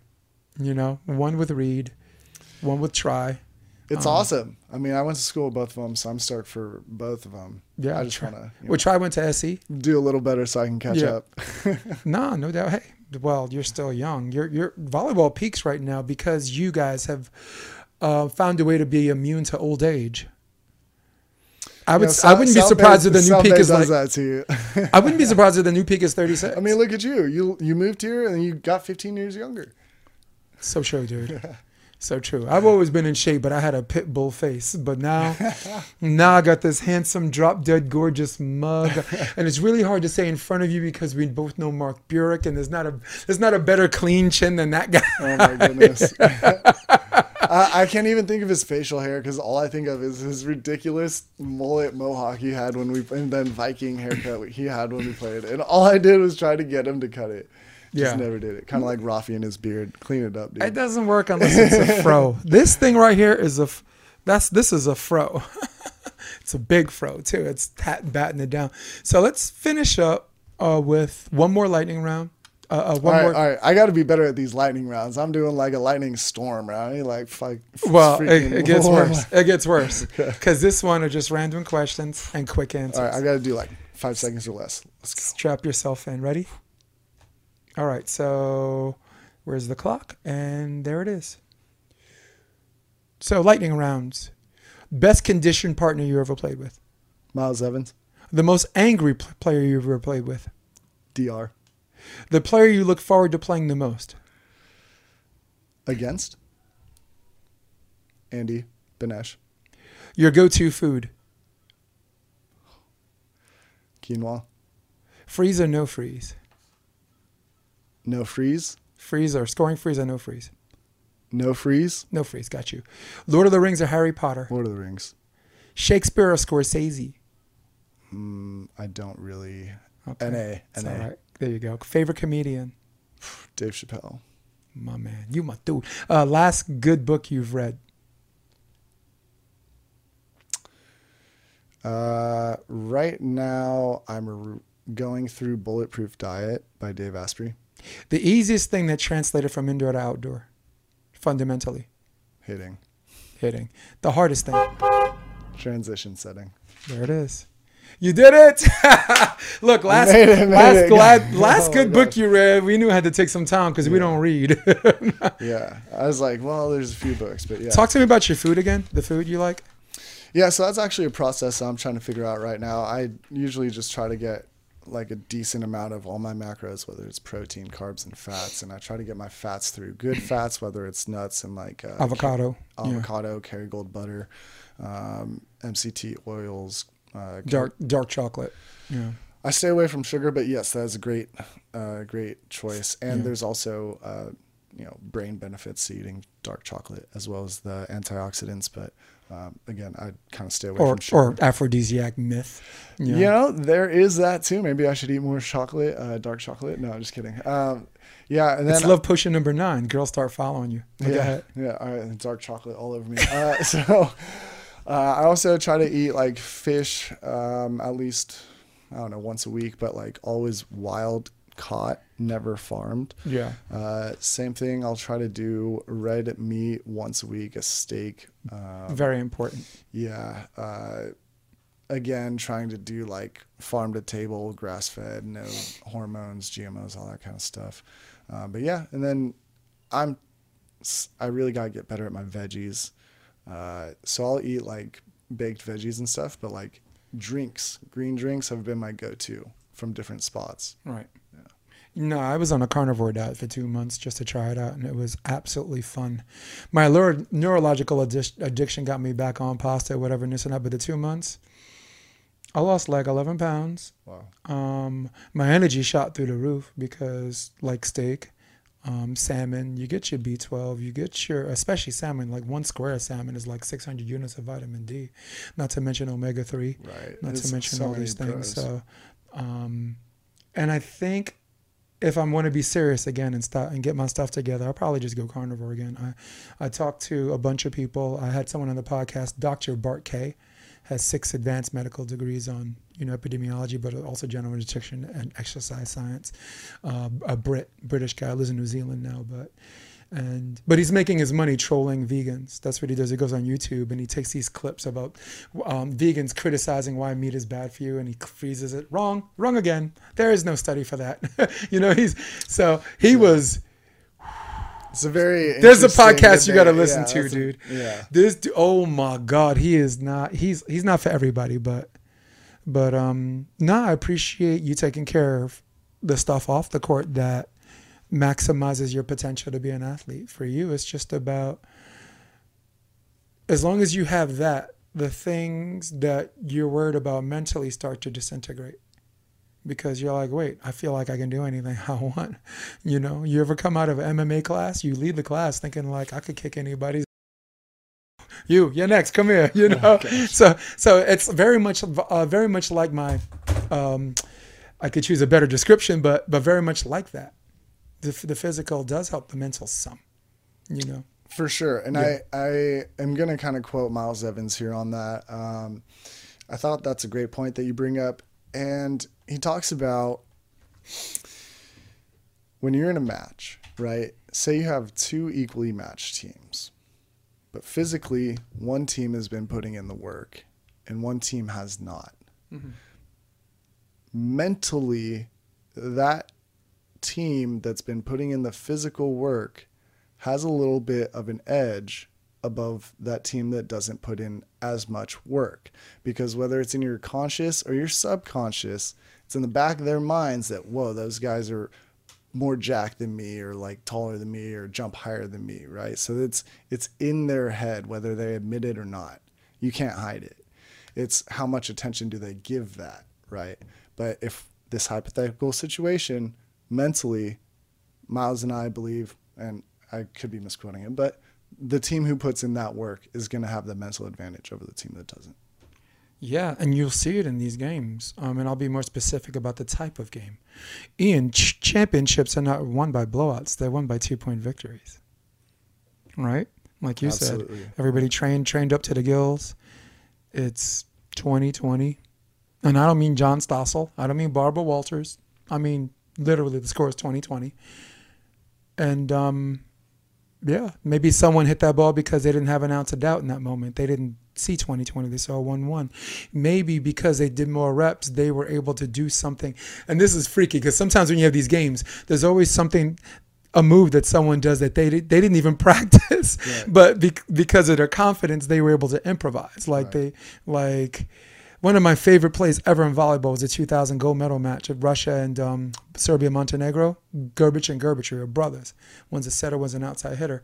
Ball goes off a digger, sails into the crowd. The outside hitter is playing left side, jumps over the the barricade, which is legal until he lands. Okay. Brings it back and then gets back on the court and blocks the opposite. Oh and blocks the opposite. Uh, um, it's it's. I mean, it's not hard to find on YouTube because it's it's the play of a lifetime. I bet and, that crowd was electric. That's yes, crazy. and the commentators were too. Wait, that was the same guy that we thought we lost. Right. You know, and, and the center on that team's like, yeah. oh, it's wide open. He's not. Yeah. There. The hitter's like, I have an open net. And I know what the oppo was thinking. Right. It, it might have been um, it was sound um Volkov was a middle. It doesn't his name doesn't matter.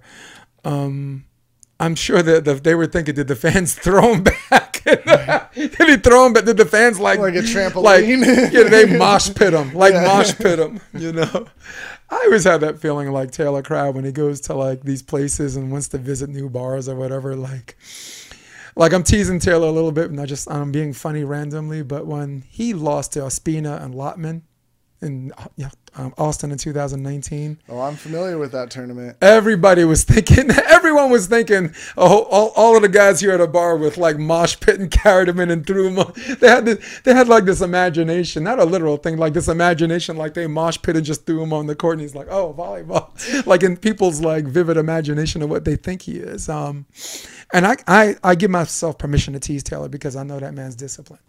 I know when it comes to his trade and his craft, he's you never see him late for anything. You never see him not meet his media obligations. You always see uh, uh, uh the the professionalism that comes with someone uh, on a level that, that's beyond his years. Very much like you. You have you have this maturity uh, that comes way beyond your years. You I, you're supposed to have more hippie in you than I thought, but you really don't. You know. So yeah, you're you are you are a California that has this stuff together. Appreciate it. Yeah. Is there any um sorry, any like Insta handle or whatever? People want to know more about Ian Satterfield, your website. Um, they they want to know about Ian. I'm a fan of his. How can we get him to play with the New York Strangers? How can I be down? How can I get to know Ian Satterfield? Tell them. Yeah, for sure. So I have an Instagram. It's at Ian I A N underscore Satterfield S A T T E R F I E L D. Um, if you ever want to like reach out to me with questions or if you want to like set up coaching sessions or whatever, feel free to reach out. We'll talk about it. But yeah, Instagram and I have iansatterfield.com, which is kind of just like uh has like like a home tournaments. Yeah, yeah, home tournaments, uh schedule, kind of like um stuff that I do outside of volleyball and just a little bit of background information. Also, let's ask this guy about his color commentary. We were talking about that before the podcast. Yeah, we didn't talk Dude, you India. had like 8 million views on your thing in India. It's crazy. So, India was awesome. All of our matches. We have to talk, please. If we have time. let's make time, yeah, dude. Yeah, yeah. To hell with that. Yeah, it's crazy. So, I guess I'll go back a little bit. So, cricket is the number one sport in India. And Hands all down. the other sports are fighting for the next few positions. So volleyball is very, very popular in India, and now they're creating uh, organized professional leagues out there. So I was fortunate enough, uh, thank you to David Lee for being my first point of contact for all of this, uh, getting involved in the first, area, uh, first ever RuPay Prime Volleyball League put on by 823. So our matches were broadcasted on Sony Sports Network. And I was That's able big is pretty cool. Just having the name itself is pretty cool. Um, and probably like, I don't know, about six matches into the season, just total matches, not for just our team. Uh, I had done color commentary a couple times. And I'm riding the bus home with all the other commentators, and the guy's like, "Oh, great job!" Like whatever. And he's like, "How many people you think are watching?" Right? And I'm like, "You know, it could be like fifty thousand. He's like, "Guess more." Okay, like 150,000. Yeah, you're like, wait, India's more popular, so maybe there's more people. Right, right. Yeah. and it's the first ever, you know, season of this and whatever. So I, I wasn't really sure what to expect. And he's like, try like 18 to 20 million people watching your guys' matches per night. I was like, I'm so glad that you didn't tell me that before our first match. oh man. there's a yeah, wow. Yeah. So uh, that was such a crazy experience, and it was a ton of fun. So doing color commentating for uh, being the expert for indoor volleyball with a couple awesome co-hosts, and uh, yeah, just just giving feedback and having fun on the mic with uh, my people around me is really cool. in the presence of how many million again? I need you to say that again for the podcast. Yeah, so on average, our matches were about 20 million viewers on TV. Uh, the end of season statistics were, uh, f- I believe, 41 million independent viewers on television and 43 million streaming. Mm, good lord. You know what? To hell with I'm going to India, man. hell, dude? I've been It's doing this wrong this whole time, Ian. It's sick. That was just their first season. I would imagine Yeah. five years from now, that league's going to be Yeah. insane. They'll be calling you back too. I don't know. We'll see. We'll see. I, I don't know if I would play, but I would maybe coach a team. Okay, well, if they're If looking, my body wants to just play beach. if they're let them know if they're looking for someone who's got the gift of gab, tell them you know a guy. because David Lee, tell me, tell, tell everybody where David Lee went to school. David Lee also went to Long Beach State. Yeah, okay, you incestuous mother freaker. okay, You know, you so know, so Beach you know what Dave said he knows a guy, right? Tell tell them you know a guy. Right, right. I ain't go to Long Beach State. I went to school for acting. And by the way, if I knew the program I was in, that auditioning, if I knew that they were ranked two in the country, I would have had the exact same feeling you had, um, knowing that all these people were watching. I'd be crazy. I would have choked, you know, or wild. maybe question of fact. Who knows? Yeah. But um, wow, I wanted to get that in because you were doing some really uh, important things, not to mention fun things, because fun's a common denominator. Everything else is like icing on the cake. That's right. Yep. All right. So, hey guys, Ian Satterfield I love you, but uh, I don't know if I, I don't. I don't think I like any of you guys. Fact, nah, no, I can't stand any of you guys. In fact, we are out of here. All right. So, for all of you at home, for all of you on your iPhones, for all of you on your desktop, who runs the world, old school, baby, old school. For my man Ian Satterfield. Ian's in the house. I'm Jason DeBias. This is episode 155 of the Option Podcast. We're going to play my music and take that headset off. and we're out. Come check out the Option Podcast on OptionVB.com. It's also available on iTunes and Spotify and on YouTube under the NY Varsity Sports handle. You're going to love what you hear.